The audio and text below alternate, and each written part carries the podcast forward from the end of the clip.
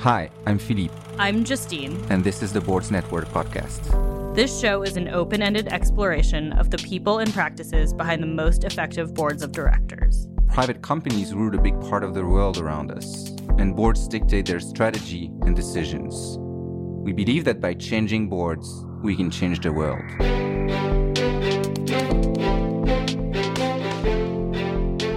Today, Justine and I have the privilege to welcome Christa Quarles on the show. Christa is a Fortune 150 board member, serving on the boards of Kimberly Clark and Affirm. She is also a Leadership Council member for Share Our Strength, a nonprofit working to solve problems of hunger and poverty in the US. Christa helps run the No Kid Hungry national campaign working to end childhood hunger in America. She's the former CEO of OpenTable, where she led the global business strategy and vision for the company. She previously held the role of CFO for OpenTable and prior to that served as the Chief Business Officer for Nextdoor, where she oversaw finance, business intelligence, HR, business development, and legal. Previously, Christa served as the Senior Vice President and General Manager at Disney, where she led the mobile and social games division within Disney Interactive. Earlier in her career, Christa spent 10 years as an equity research analyst covering the internet sector at Thomas Weisel Partners. Christa holds an MBA from Harvard Business School and graduated from Carnegie Mellon University. Christa, thanks for taking the time to chat with us today on the Boards Network. We wanted to start off by hearing a bit more about your somewhat unconventional path to the boardroom. You started your career as an equity research analyst. What skills did you think this role gave you, and how did it help you build pattern recognition and differentiation from other operators? Yeah, I mean, I think if you look at the basic fundamentals of what an equity research analyst is. It's it's you know you're trying to figure out you know is this stock is this company going to work? And you know one of the primary actually one of the first interactions I've had with you know which was the CEO of those companies and ultimately members of the board and really you know at the end of the day it was his or her job to convince me that they were the best person and the best company in position to seek you know growth and outcome and so i think it was an interesting opportunity in like my mid 20s to you know basically be interfacing with you know very high powered CEOs and their job ultimately was to convince me that this was going to be a, an interesting and worthwhile opportunity in stock. I think what I learned specifically though were a couple things. Um, first was, you know, oftentimes if you go to work in operations immediately, you have that one company experience the benefit of being an analyst is you get um, in my case it was hundreds of companies and hundreds of looks. And you know what that enabled me to do was build a certain amount of pattern recognition around what the success criteria often look like. Uh, so you could understand okay here's what an e-commerce business model versus a subscription business model versus a full saas business model ad model et cetera. Here's what they look like in infancy. Here's what they look like at scale. Here's what the margin structure looked like. Here's what the market valued. Here's what it didn't value. And and so I think the you know understanding and really becoming what I would characterize as a student of business models has helped me throughout my career. The second important thing was, and I sometimes say this to my children, is is really the ability to ask a good question. I think a lot of times people are afraid to ask certain questions because there's an element of fear. There's an element of, oh my God, they're going to know I don't know something. Um, and the reality was, you know, so much of the job of an analyst was asking questions of other people. And, you know, I had to become really unafraid to ask questions about things I didn't understand or didn't know about. And I had to, because of the job was such that, you know, I was taking in all this information and then building a thesis and then communicating it back out you know, they often say there's a difference between learning and the difference between learning and then being able to teach. Ultimately, my job was I had to be able to teach. So I had to ask questions to learn in such a way that I could re-articulate it, bundle it into a thesis and communicate it out to the investing community. And I think that, you know, the distillation of information, the being able to uh, kind of distill something to its essence, you had to be able to ask a really good question. And to this day, I feel, you know, unafraid, I guess, to ask the stupid question in the room and what you learn very, very quickly is that there really is never a stupid question. And that, and that if I, you know, I would always be amused sometimes because, you know, while I went to Carnegie Mellon, I'm not a technologist per se, and I'd be in a room of technology people and I'd ask what I thought was a really stupid question and no one could answer it. So it turns out not, not a stupid question. And so I think those, those two things really did prepare me uh, in many ways for, you know, what, what was ultimately to become. That's great insight into how equity research prepared you to become an operator. What made you decide to leave your position as a research analyst? How did Playdom come into the picture? Well, a couple things had, had changed. One is the structure of equity research changed. So um, after the dot com implosion, Reg FD came in and it really bifurcated research and um, and and banking. Um, and so, you know, one of the things that I was charged with was going out and talking to companies and talking to all of these you know CEOs of you know from very very very small companies to very very large companies. And part of my job was to figure out will any of these become interesting IPOs at some point down the road? But a funny thing happened in those conversations. I was talking to these CEOs and I realized oh my goodness like I actually have a lot to offer these guys like I I'm seeing the strategic landscape in a way that they can't. I could you know survey and canvas what was going on and you know my you know that pattern recognition that i just spoke about actually came into value here because i could you know kind of helicopter up and look and see what was going on for a lot of these companies. And it was really exciting. I found myself getting um, very passionate and interested in the entrepreneurial experience and so while on the converse side i you know you know ebay had been an incredible stock the idea of like continuing to report on the ebay quarter um, i was just getting frankly a little bit bored with it. So I um, so that was one thing that happened, and then and then I would say you know life happened. You know I ended up uh, having my first child on the on the um, as an equity research analyst. It was a pretty punishing job. You know, I was working on the West Coast. I'd get in at 4:30 in the morning during earnings season. Sometimes not leave till 11 o'clock at night, and then uh, I'd be on the road most of the time. And it was it was just you know physically it, it was so demanding that I thought there's got to be a better way to really have impact with the skill set that I've built to this point. Could you tell us a little bit more about your first experience working with Playdom's board as as a CFO? You know, I understand that you arrived when the company was about 150 people. There were very few formal processes in place, and you mentioned in an interview that the threshold of 100 to 150 employees is really important breaking point for startups. So, how did that define your role when you arrived? I think there's a couple of things. So, I, I have talked a little bit about how startups tend to break around 50, 150. Um, 500, 2,000, 10,000 people. And the reason for that is really just, you know, the decision trees start to fan out and how you used to make decisions, how you used to to figure out which direction you were going to go starts to change. The 150 is remarkable specifically because, you know, if you are a student of history, you'll understand, um, or Fred Sapiens, um, it's Dunbar's number. So the idea that you know the human mind can really only manage 150 relationships, period. And so when those start to you know you, you exceed that inside a company that's when the forces of culture start to become really critical in figuring out, you know, how people are going to make decisions when you're not in the room. Culture is also about, you know, kind of the myth and legend and stories that people tell in order to organize a group of people, frankly, beyond 150 uh, human beings. And in our case, you know, we were right at that breaking point. We were right at the point in which all of those components were starting to break down. Uh, we were also just breaking from an infrastructure standpoint. We didn't have an HRIS. We didn't have a you know a proper ERP system, uh, and so we had to develop all those things. And un- unlike you know the modern startup of today in 2019, in 2009, 10 years ago, a lot of these um, products, the picks and shovel, as it were, hadn't been developed for the startup community. So we were you know kind of left to our own devices. Uh, so it was a really challenging time, and and you know we were kind of making it up as we went along. I also didn't have um, a, a, ton of operating experience, obviously, because I had come out of the banking world. So a lot of it was new to me. But it goes back to you know asking the good question, figuring things out, uh, being curious about how you know how systems work, and and going and solving problems. And I think that was um, indicative for me. I think as it relates to our board, um, the board was you know we were a venture backed private company. We we're you know backed by Lightspeed and Bessemer and NEA. And, uh, and, and several others. Uh, and you know, they were primarily concerned with, you know, can we continue to grow at the pace that we were growing at, and you know, how were we growing? Um, so we were building our own games and developing those, but we were also acquiring companies. Um, at the time, Zynga was the number one social gaming company. We were number two, so we were playing a quick game of catch up and we acquired eight companies in eight months which i would by the way not recommend to oh, startups wow. because it you know it, it put an incredible most of them were acquihires some of the, some of them were technology specific some of them were game specific um, acquisitions but it was a tremendous strain to try and integrate. And they weren't just like in the us we bought them in argentina and india.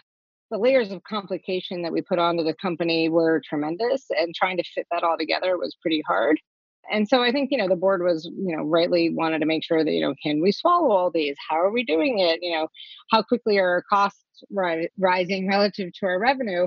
You know it's it's interesting that uh, you know we we kind of went away with you know growth at all costs you know was was sort of the mantra even at the early start of 2019 and now all of a sudden it's like profitability is sexy again. And i think frankly, in my view, it's always been sexy. Uh, you know, I think if you want to build something sustainable, you will build process and capability that is, um, you know, that that will ultimately drive free cash flow because the alternative is is uh, it can be short lived and it, it, it it's costly, frankly, from an equity investment standpoint.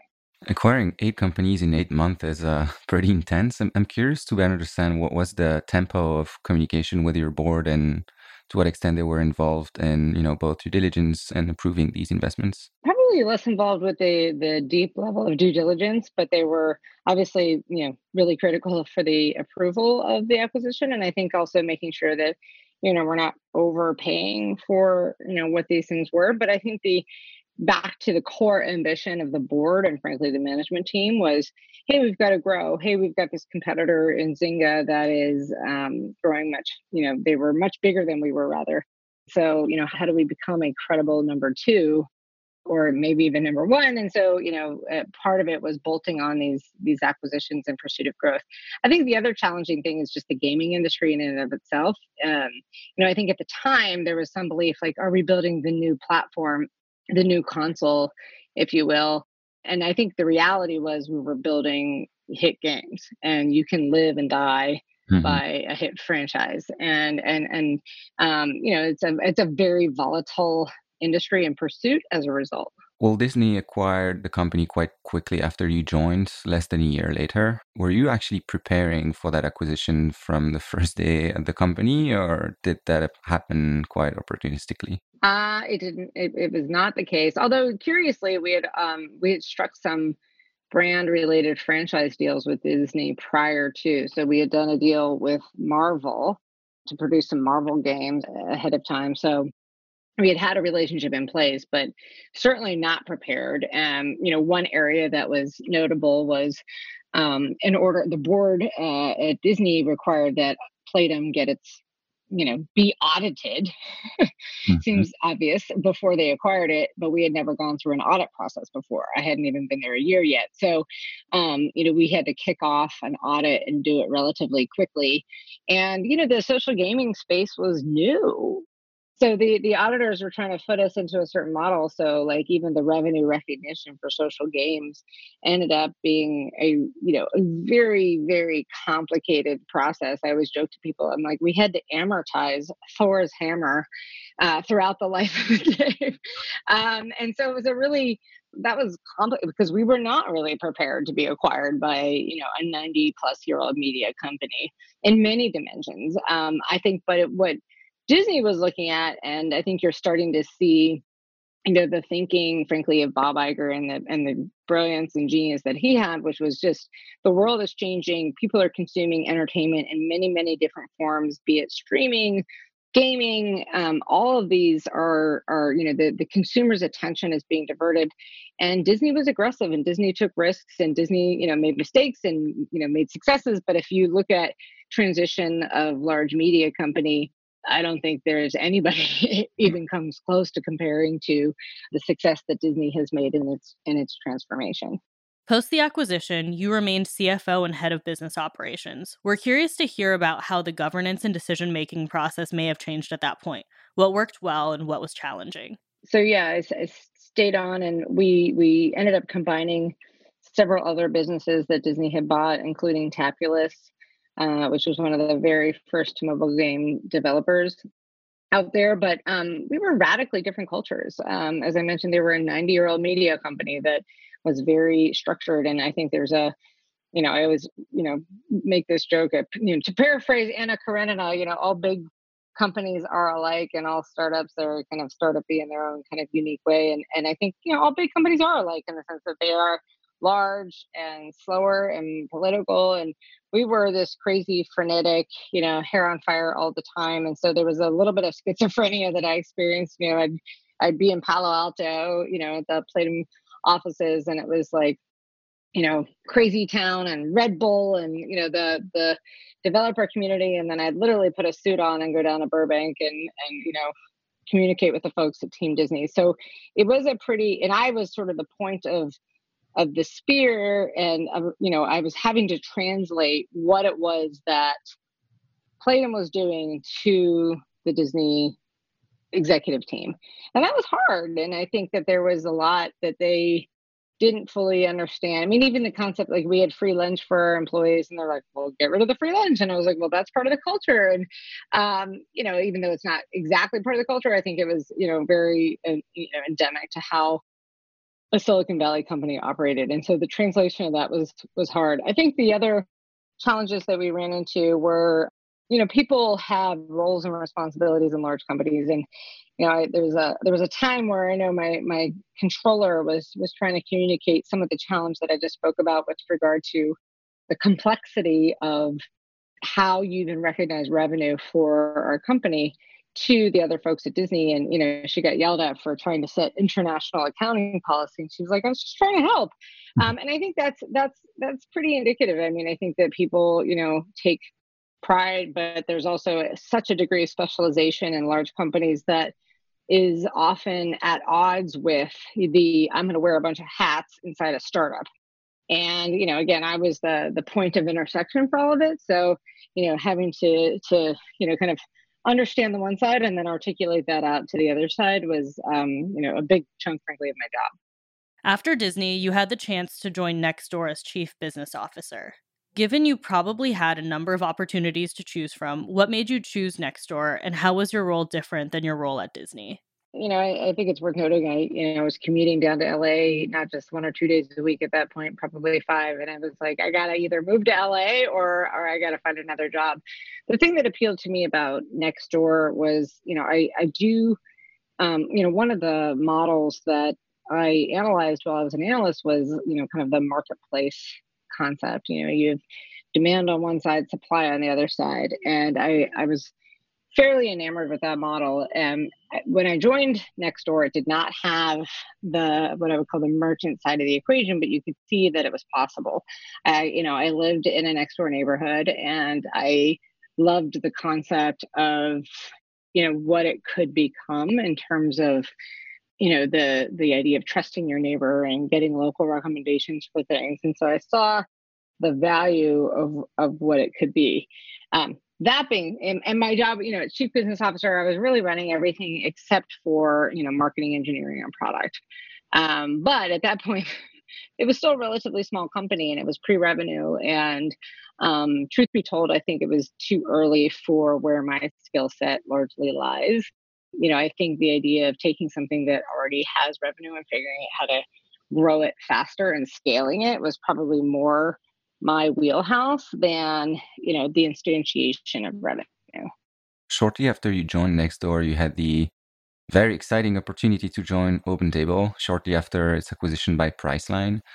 Despite its acquisition, Priceline decided to continue to operate the business as a separate entity at the time. How did the board of OpenTable look like when you joined as CFO, and was all the board reshuffled? And did you still have separate board meetings, or were you only reporting to Priceline's CEO? At the conclusion of the deal from you know of OpenTable, which was a public company with a public company board, to Priceline, that board was essentially dissolved. And so then the new board structure, the way it worked inside Priceline, which was the six brands, so, you know, Priceline, Booking.com, Kayak, OpenTable, RentalCars.com, and Agoda, um, those six brands um, were basically part of the board meeting. So the overall board of Priceline Group, now called Booking Holdings Inc., was such that you know we reported into that board.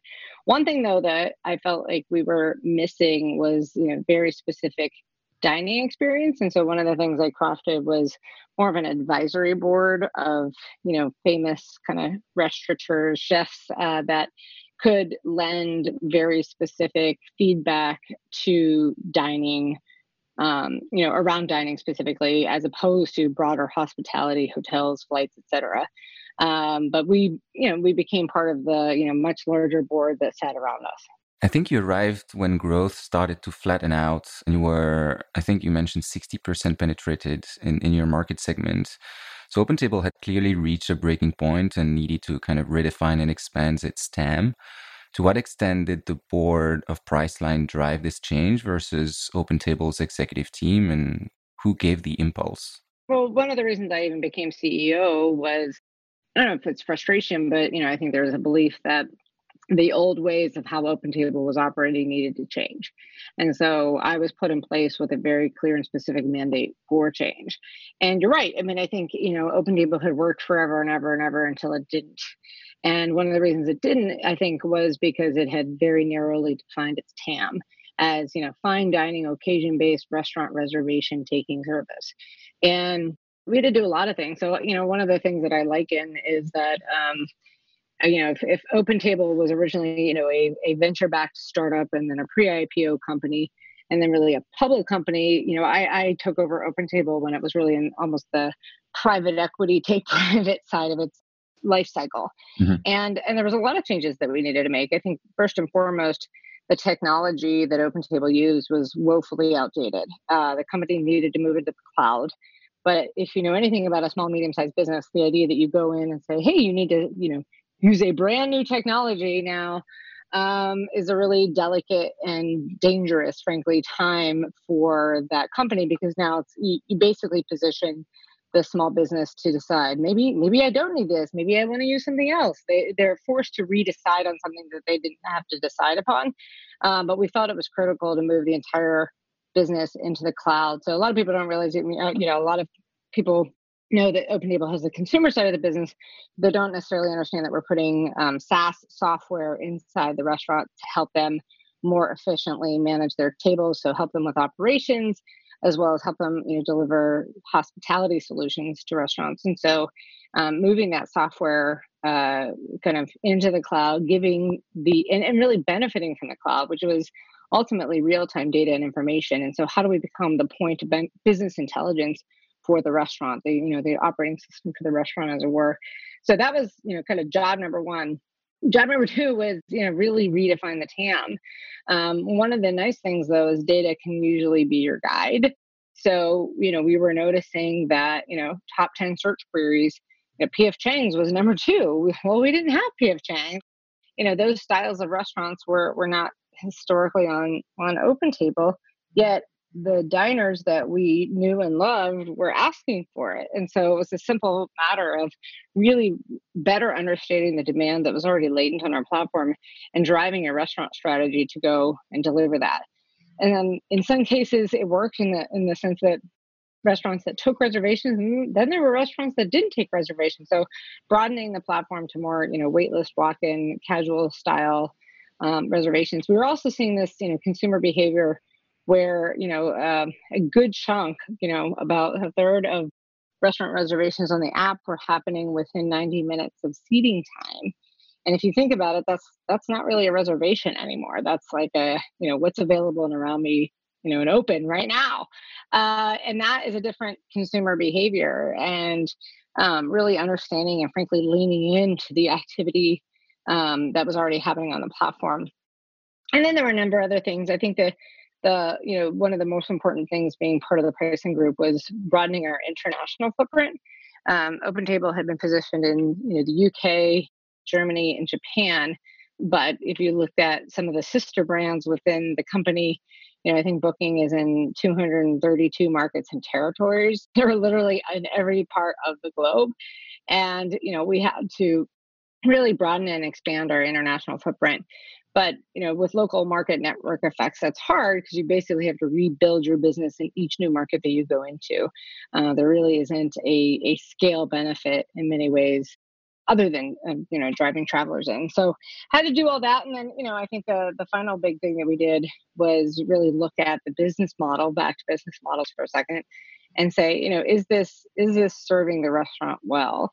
Um, at the end of the day, we were delivering marketing operations and hospitality solutions to a restaurant but we didn't look, act, or behave like a marketing partner. And usually, a marketing partner means, you know, as the restaurant, you can decide when you're on the platform, when you're off the platform, how much do you want to spend, when do you want to spend. So, evolving the product to basically give the restaurant agency over their marketing spend on the platform.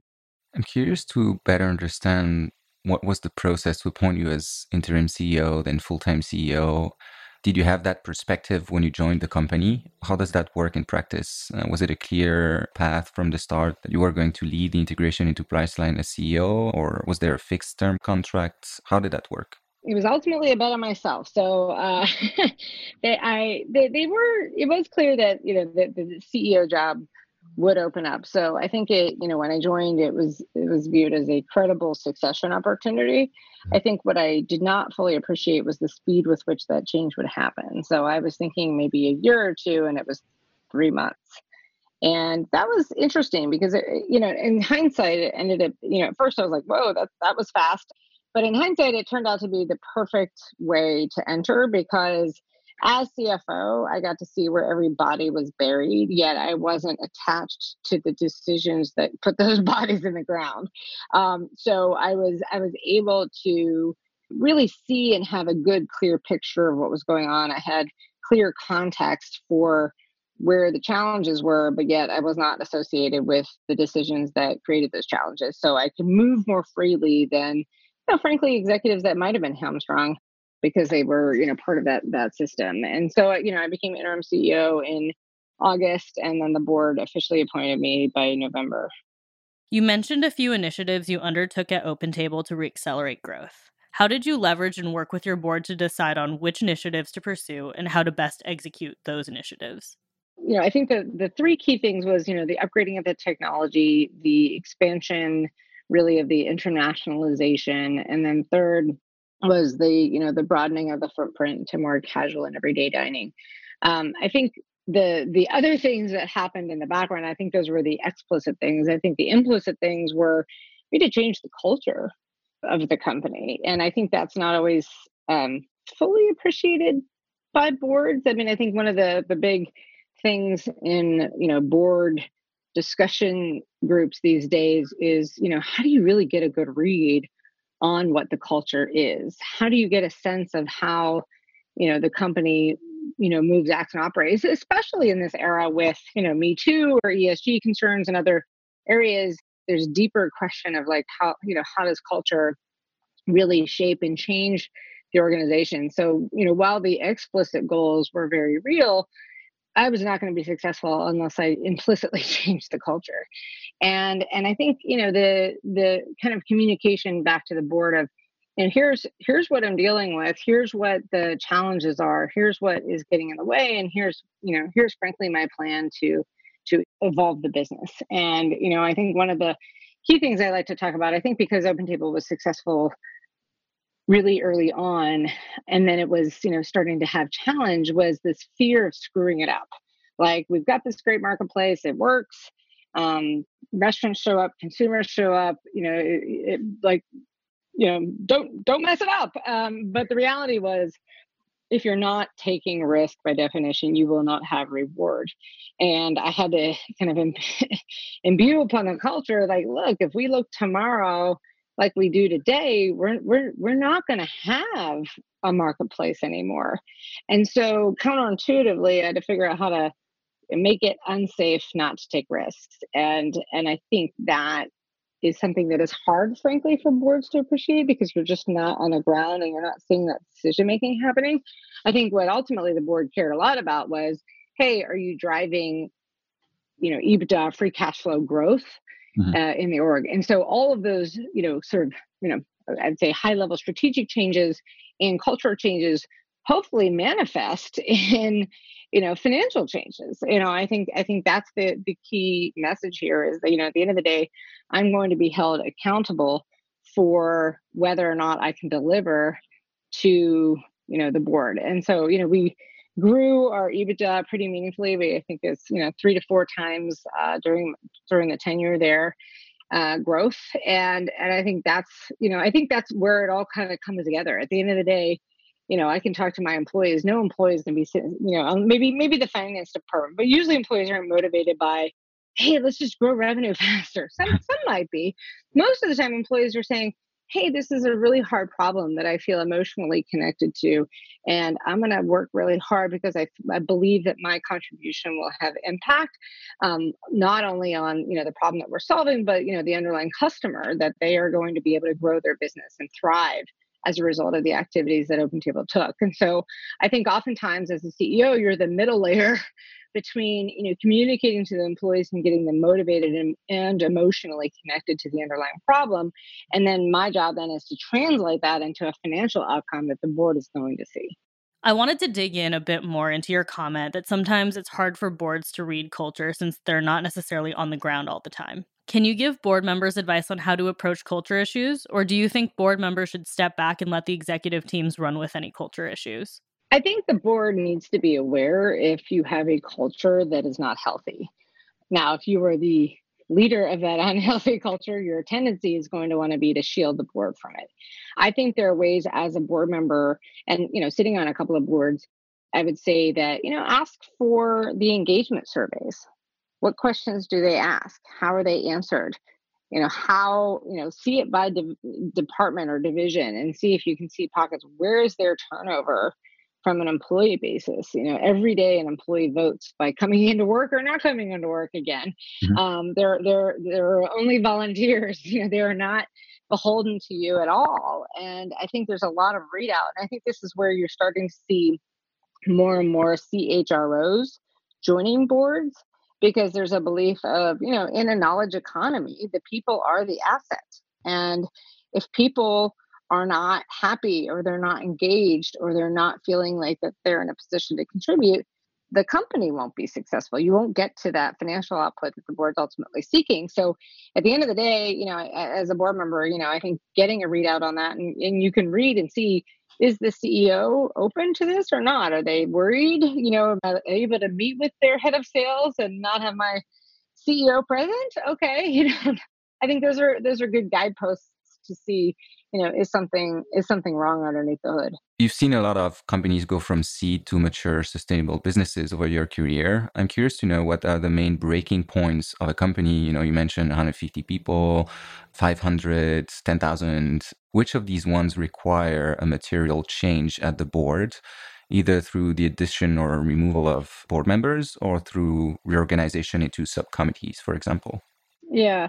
Um, well, I think a couple things. One is it depends if the company is private or public. Um, but I mean, I think mm-hmm. anytime a company is getting to a thousand plus people, you are now, you know, you should be readying yourself for becoming a public company. And so a lot of times, you know, if a if a company is not being conscious about it, they will, you know, kind of look up. They've got 1,200 employees and they have, you know, four investors on their board.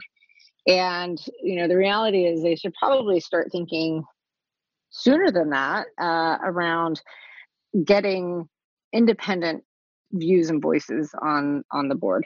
Um, and specifically, you know, where independent board members become really, really critical is if there's a, a, potential liquidity event. So it could be an IPO, but it could be, hey, you know, this company is now large and they get an acquisition offer. Mm-hmm. Well, the challenge of an acquisition offer is that each of those investor board members is going to have a different criteria around what they see as that liquidity event. And the only person around the board would be the independent to say, like, because they don't have a dog in the hunt, so, so to mm-hmm. speak. And so they are the only one who can, you know, kind of assess probably the most objectively whether or not this you know this outcome would be the right one and it can also be you know this person can also serve as a as, as a good partner also to the ceo who you know may not have the the voice relative to the um, investor board member so i think you know bringing the independence on is, is really important i think depending on the industry that the company is in thinking through and saying, okay, like, you know, in the case of like a fintech company, you're going to have, you know, a set of um, regulations and requirements, perhaps that, you know, a different, like an e commerce company, for example, might not. And so, you know, what kind of specialization are you going to require? Um, long term, though, I think, you know, I mean, for example, I sit on a large public company board and you know we we think out over the next 10 years who's retiring you know what skill sets are leaving what skill sets do we want to add? Let's make sure that we're mapping out and making sure we understand okay here are all the the skills and views um, around the table that we ultimately need and it's not that you want those people just to opine on the area of their specific skill set but by virtue of having that skill set they will have a diversity of thought and opinion that's ultimately critical to uh, you know a, a high functioning board Having been both a board member and executive, what do you think is the best approach for company goal setting? How does this differ when the company is an early stage startup versus a large public company? Well, I think it would be a mistake for the board to set the goals for the company. Um, I think that boards generally don't have anywhere near the context. I think you know it is the CEO's job to communicate their you know the company's goals to the board, and then the board to decide whether those are sufficient or not. You know, are does the board need you know sandbagging on you know their sales goals, for example? Like, you know, what data would they have to support that? And so I think it's really the the company's job to present the goals, how they're thinking about themselves, how they're pushing themselves. And really the you know the board's job is saying, okay, are the goals realistic and how do I hold them accountable? If they don't meet the goals. Some companies, you know, if you do an OKR process, if you hit 100% of your OKRs, then you set bad goals. And so, you know, making sure there's deep communication on what the goals actually are, how much stretch is embedded inside the goals, because you just don't want people to setting goals that they know that they can achieve, because then they're never going to push the organization. And so, getting a deep understanding of like a, an agreement on, hey, you know we're we're gonna we're gonna put some stretch into these goals which means we're not by definition to hit all of them but we're going to communicate with you along the way and we're going to tell you where there's challenge where there's opportunity. Hopefully we'll exceed the goals in one dimension and we probably are going to get surprised by roadblocks on other dimensions and that's going to be okay as long as i think you're communicating and frankly that the whole ends up achieving you know a, a set of growth or profitability that, that the board thinks is reasonable we're arriving at our final questions. I know you also sit on the board of Affirm and Kimberly Clark. What other boards would you dream to sit on if you could pick any company in the world? Well, I, I, would love to come back to Disney in, in a more capacity. Yeah, maybe that's that's too ambitious, but um, I you know I think that it's such an iconic company, and I you know having viewed it from an employee perspective and start seeing you know kind of the broader landscape and the technological shift the business model shift i think it's just a really interesting space. But mm-hmm. absent that i would say you know there um, you know i really enjoy i mean you know, what's interesting about board service is that it, it is in fact certainly the company and the, the leadership team that you're talking with but it's also the other board members. They're the most important almost part of the whole experience is you know am i connecting with these other people? Am i learning from these other people and their experiences in many ways. And so, um, on both the boards that I've sat on, there's such a you know different kind of uh, board member on each of them that it's it's been kind of fun to to kind of learn and grow. I will say. Um, being directly connected to the entrepreneur in the case of a firm and Max Levchin has been really um, delightful uh, because you know you you see the mind of creation and possibility and frankly vision for where he wants to take that company. And it's it's really fun and exciting to be a part of somebody who you know is the is the entrepreneur but also ultimately the ceo for the company. Uh, and so you know i think there's there's lots lots that can be done there. And for our final question if you were a founder today who are the two or three people you would want sitting on your board? Oh goodness, um, that's a good question. I, um, you know, I think one of the the, the people who um, has actually been a mentor to me, and she sits on a couple of very, very high-powered boards. Is a woman named Sue Decker, who was the she was the um, president at Yahoo, but she sits on Berkshire Hathaway and used to sit on Cos- uh, uh, Intel rather, and I think she's on Costco and used to be on Pixar. Um, but Sue's just incredibly smart and thoughtful, and you know she had basically a fairly similar career in terms of you know was an equity research analyst then went to operate and now does board service and so i think she would have deep empathy for you know my position and and and my condition there. Um, would be the number two. I uh, she she kind of immediately came to mind. I, I might leave it at that, um, as uh, I'm not sure I could uh, top uh, top her in terms of my number one board choice. Thank you for listening to this episode. We hope you found some wisdom and knowledge that you can apply during your next board meeting or more broadly in your business journey. If you like this conversation, please share it with your friends and colleagues and write a review on iTunes to help others discover the show. To find more episodes of the Boards Network podcast, go to boardsnetwork.com. You can also follow us on Twitter at Boards Network for the show, at Philippe Nissen, and at Justine Huang 34 for our personal accounts.